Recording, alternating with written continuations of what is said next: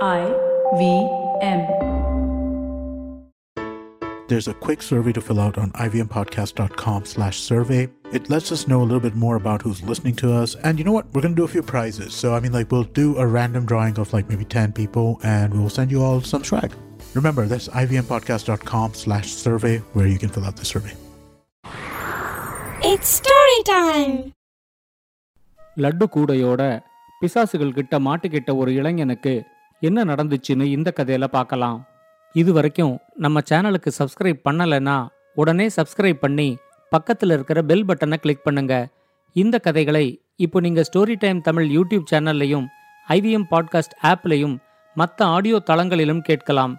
Story time Tamil சேனலுக்காக உங்களுடன் ரவிசங்கர் பாலச்சந்திரன். ஒரு சின்ன விளம்பர இடைவேளைக்கு பிறகு கதையை கேட்கலாம். Working Monday to Friday glued to your chair making you feel dull? Worry not. Get your 5 minute weekly dose of travel around the world with postcards from nowhere. Join me every Thursday as I explore the strange, obscure, and fascinating parts of the world and bring out facets of travel you may not have thought of before. You can find us on the IBM Podcast app, website, or wherever you get your podcast from. வாங்க கதையை தொடர்ந்து கேட்கலாம் சிவனேந்தல்ங்கிற ஊர்ல ஒரு சமையல்காரர் இருந்தாரு. அவரு பேரு கிட்டு. அவரு அதே ஊர்ல ஒரு இனிப்பு கடையை நடத்திக்கிட்டு இருந்தாரு. இனிப்பு கடை நடத்துறது மட்டும் இல்லாம கல்யாணத்துக்கு வேண்டிய சமையலையும் அவரு செஞ்சு கொடுப்பாரு. அவருக்கு ஒரு தடவை அவரோட ஊர்லேருந்து கொஞ்சம் தொலைவில் இருக்கிற மண்ணியம்ங்கிற ஊர்ல ஒரு கல்யாண சமையலுக்கான வேலை கிடைச்சிது.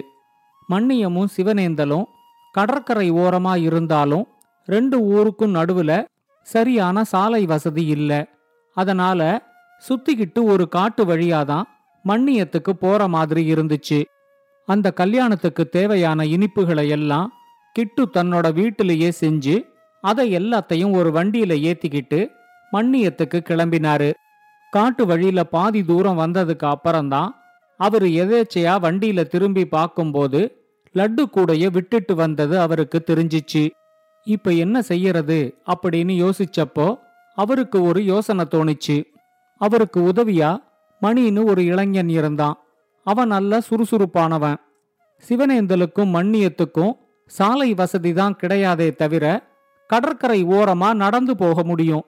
அவரு வண்டியை நிறுத்த சொல்லி மணிய கீழே இறக்கி அவங்கிட்ட ஒரு நூறு ரூபா பணத்தை கொடுத்து லட்டு கூடைய மறந்துட்டு வீட்டிலேயே விட்டுட்டு வந்துட்டோம். நீ கடற்கரை ஓரமா சிவனேந்தலுக்கு போய் லட்டு கூடைய மட்டும் தலையில தூக்கி வச்சுக்கிட்டு மறுபடியும் கடற்கரை ஓரமாவே நடந்து விடியற்காலைக்குள்ள மண்ணியத்துக்கு வந்து சேர்ந்துடு. இந்த நூறு ரூபாய உன் செலவுக்கு வச்சுக்கோ அப்படின்னு சொல்லி அவங்கிட்ட கொடுத்தாரு. மணியும் அந்த பணத்தை வாங்கிக்கிட்டு கடற்கரை ஓரமா ஒரே ஓட்டமா ஓடி சிவனேந்தலுக்கு வந்து சேர்ந்தான். அவன் தன்னோட வீட்டுக்கு போய் அந்த நூறு ரூபாய தன்னோட மனைவி கிட்ட கொடுத்துட்டு கிட்டுவோட வீட்டுக்கு போய் அங்கேருந்து லட்டு கூடைய வாங்கி தலையில வச்சுக்கிட்டு மறுபடியும் கடற்கரை வழியா மண்ணியத்தை நோக்கி போக ஆரம்பிச்சான். லட்டு கூடை அவன் எதிர்பார்த்ததை விட ரொம்ப பெரிய கூடையாவும் கனமாவும் இருந்துச்சு. ஆனாலும் கிட்டு சொன்ன வேலையை எப்படியாவது செஞ்சு கொடுத்துடணும் அப்படிங்கறதுக்காக கொஞ்சம் கூட ஓய்வெடுக்காம மணி தொடர்ந்து மண்ணியத்தை நோக்கி நடந்துகிட்டு இருந்தான். கடற்கரையில நில ஒளிய தவிர வேற வெளிச்சம் எதுவுமே இல்லை. அதிக எடையோட லட்டு கூடைய தலையில வச்சுக்கிட்டு கடற்கரை மணல்ல கால் புதைய புதைய நடந்ததுனால மணிக்கு கொஞ்ச நேரத்திலேயே கால் வலிக்க ஆரம்பிச்சுது. அவன் லட்டு கூடைய அங்க இருந்த ஒரு பாறையில இறக்கி வச்சுட்டு கொஞ்ச நேரம் பாறையில உக்காந்து ஓய்வெடுக்கலாம் அப்படின்னு நினைச்சான். அவன் ஓய்வெடுக்க தொடங்கின கொஞ்ச நேரத்துல அந்த கடற்கரைக்கு ஒரு சின்ன கப்பல் வந்துச்சு. அந்த கப்பல்ல மொத்தமே இருபது முப்பது பேர் தான் பயணிக்க முடியும். அந்த கப்பலை பார்த்த உடனே அது ஏதோ மீன்பிடி கப்பல் அப்படின்னு தான் மணி நினைச்சான்.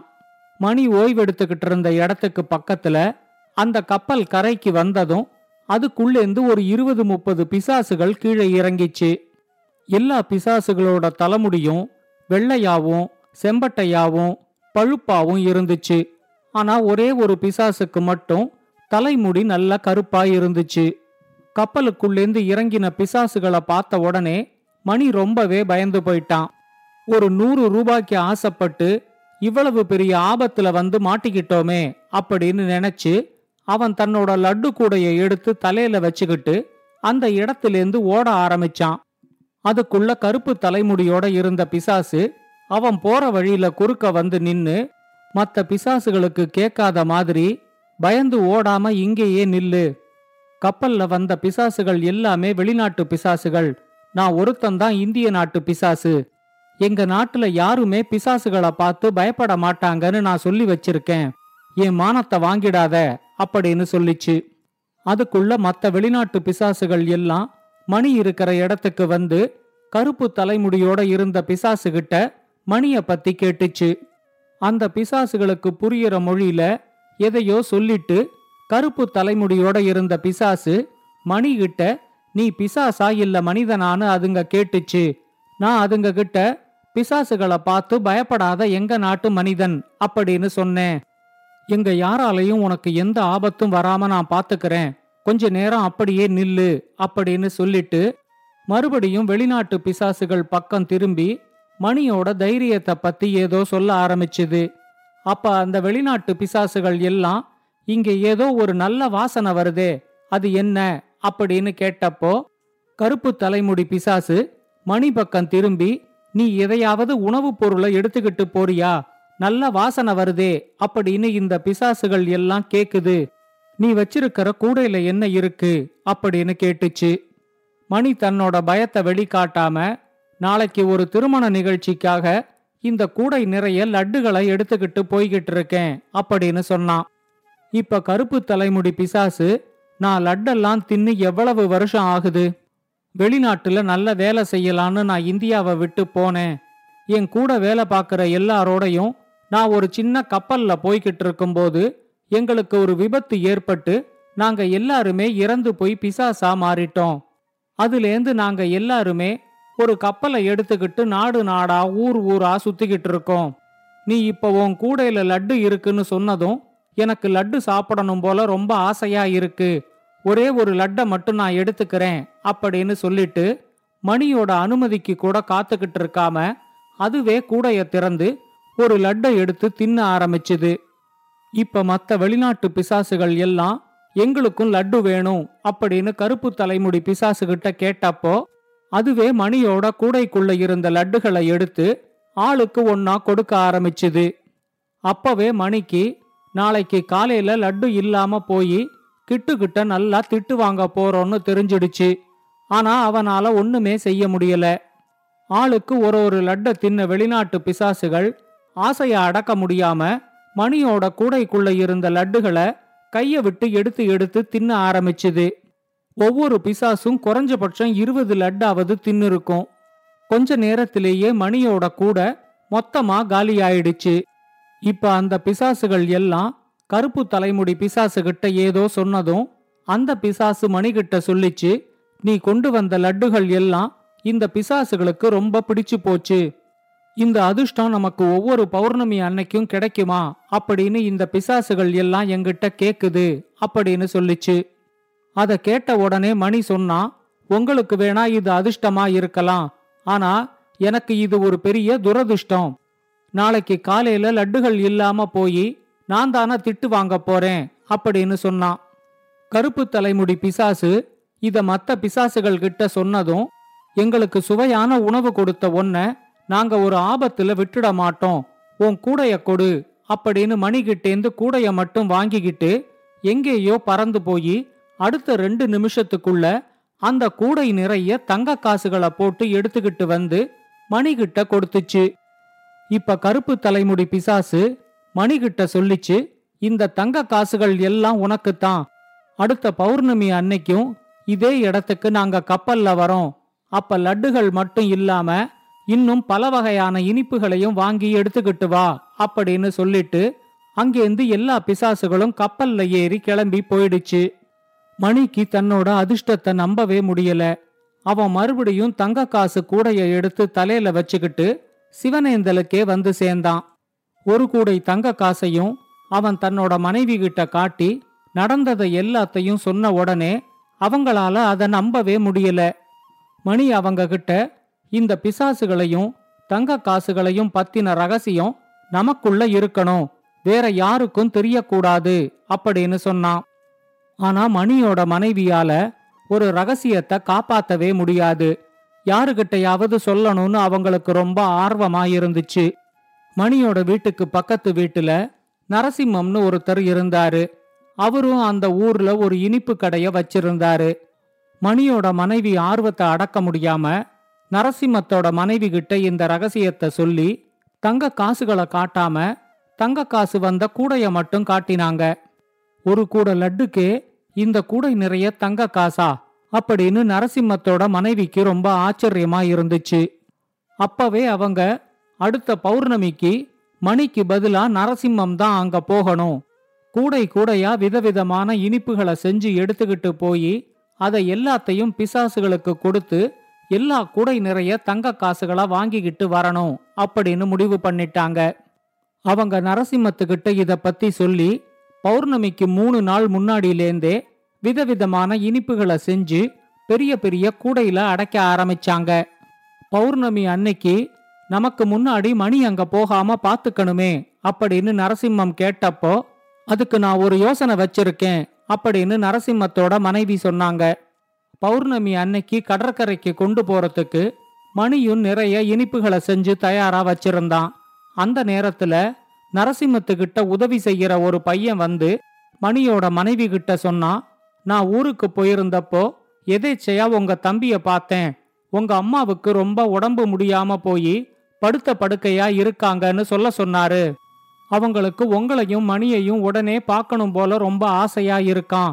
நீங்க ஒரு தடவை அவங்கள போய் பார்த்துட்டு வந்துடுங்க அப்படின்னு சொன்னான். அதை கேட்ட உடனே மணியோட மனைவி பௌர்ணமிக்கு கடற்கரைக்கு போற திட்டத்தை எல்லாம் கைவிட சொல்லி மணிய கூட்டிக்கிட்டு தன்னோட பிறந்த வீட்டுக்கு கிளம்பிட்டாங்க. நரசிம்மம் நிறைய பணத்தை மத்தவங்க கிட்டேந்து கடனா வாங்கி முப்பது வகையான இனிப்புகளை செஞ்சு பெரிய பெரிய கூடையில அடைச்சி வச்சிருந்தாரு. வேலைக்காரங்களை வச்சு பௌர்ணமி அன்னைக்கு மத்தியானத்துக்குள்ள அந்த முப்பது கூடைகளையும் கடற்கரைக்கு எடுத்துக்கிட்டு போய் பாறை மேல அடுக்கி வைக்க சொன்னாரு. அன்னைக்கு ராத்திரி நரசிம்மமும் அவரோட மனைவியும் மட்டும் கடற்கரையில பிசாசுகளோட கப்பல் வர்றதுக்காக காத்துக்கிட்டு இருந்தாங்க. கப்பல் கரைக்கு வந்து நின்னதும் மணி சொன்ன மாதிரி கருப்பு தலைமுடியோட எந்த பிசாசும் கப்பல்லேருந்து இறங்கல. அதுக்கு பதிலா வெள்ளை தலைமுடி செம்பட்டை தலைமுடி பழுப்பு தலைமுடின்னு விதவிதமான பிசாசுகள் கரையில இறங்கிச்சு. இந்த பிசாசுகளை பார்த்து பயப்படக்கூடாதுன்னு மணியோட மனைவி சொன்னது வேற அவங்களுக்கு ஞாபகத்துக்கு வந்துச்சு. ரெண்டு பேரும் பயப்படாம அங்கேயே நின்னுகிட்டு இருந்தாங்க. அதுல ஒரு பிசாசு மத்த பிசாசுகள் கிட்ட சொல்லிச்சு இவன் தான் போன பௌர்ணமி அன்னைக்கு இங்க வந்து ஏதோ ஒரு உணவுப் பொருளை நமக்கு கொடுத்தான். அது திங்கறதுக்கு ரொம்ப சுவையா இருந்தாலும் நம்ம உடம்புக்கு ஒத்துக்காம நாம பதினஞ்சு நாள் படுத்த படுக்கையா கிடந்ததுக்கு இவன் தான் காரணம். எல்லாரும் இவனை போட்டு அடிங்க அப்படின்னு சொல்லிச்சு. ரெண்டு மணி நேரம் நரசிம்மத்தை போட்டு அடி அடின்னு அடிச்சிட்டு எல்லா பிசாசுகளும் மறுபடியும் கப்பல்ல ஏறி அங்கேருந்து கிளம்பி போயிடுச்சு. பொறாமையும் பேராசையும் இருந்ததுனால தகுதிக்கு மீறி கடன் வாங்கினது மட்டும் இல்லாம அடுத்த ரெண்டு மாசத்துக்கு வேலை வெட்டிக்கு போக முடியாம பிசாசுகள் கிட்ட அடி வாங்கி படுத்த படுக்கையா கிடக்கிற மாதிரி ஆயிடுச்சேன்னு நரசிம்மமும் அவனோட மனைவியும் ரொம்ப நொந்தே போயிட்டாங்க. இந்த கதையை பத்தின உங்களோட கருத்துக்களை ஸ்டோரி டைம் தமிழ் யூடியூப் சேனல்லையும் பாட்காஸ்ட்லையும் பின்னூட்டத்தில் கமெண்ட்ஸாக பதிவு பண்ணுங்க. இது மாதிரி பல பாட்காஸ்டுகளை கேட்க ஐவிஎம் பாட்காஸ்ட் டாட் காம் இணையதளத்துக்கு வாங்க. இல்லை ஐவிஎம் பாட்காஸ்ட் ஆப்பை டவுன்லோட் பண்ணுங்கள்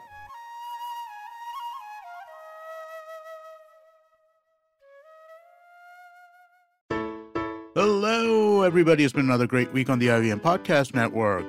On this round is on me, Asha Zaveri, and Karan Shah Swati Snacks shared their culinary journey with Gauri.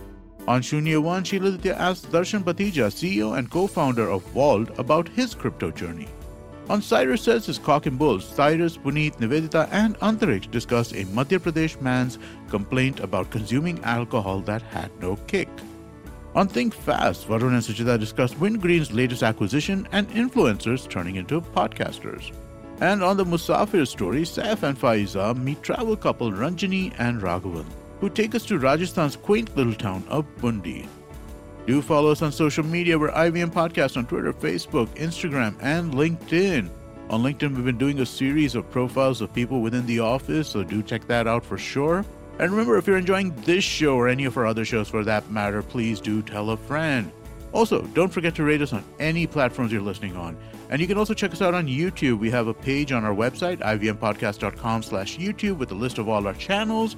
We're also doing a small listener survey to better understand how you, the listener, responds to the advertising on our network. And also, we just want to know a little bit more about you. We would really appreciate it if you could spare a few minutes to fill it out. It will really help us build some better shows for you.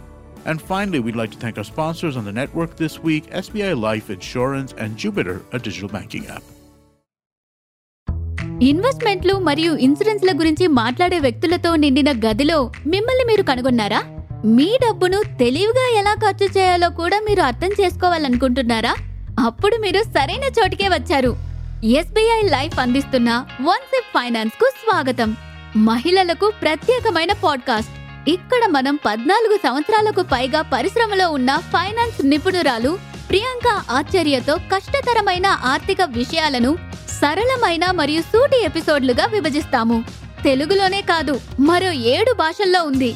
కాబట్టి IVM పాడ్కాస్ట్ల network మరియు అన్ని ప్రధాన podcast streaming ప్లాట్ఫామ్లలో తాజా ఎపిసోడ్ల కోసం ప్రతి మంగళవారం tune అవ్వండి.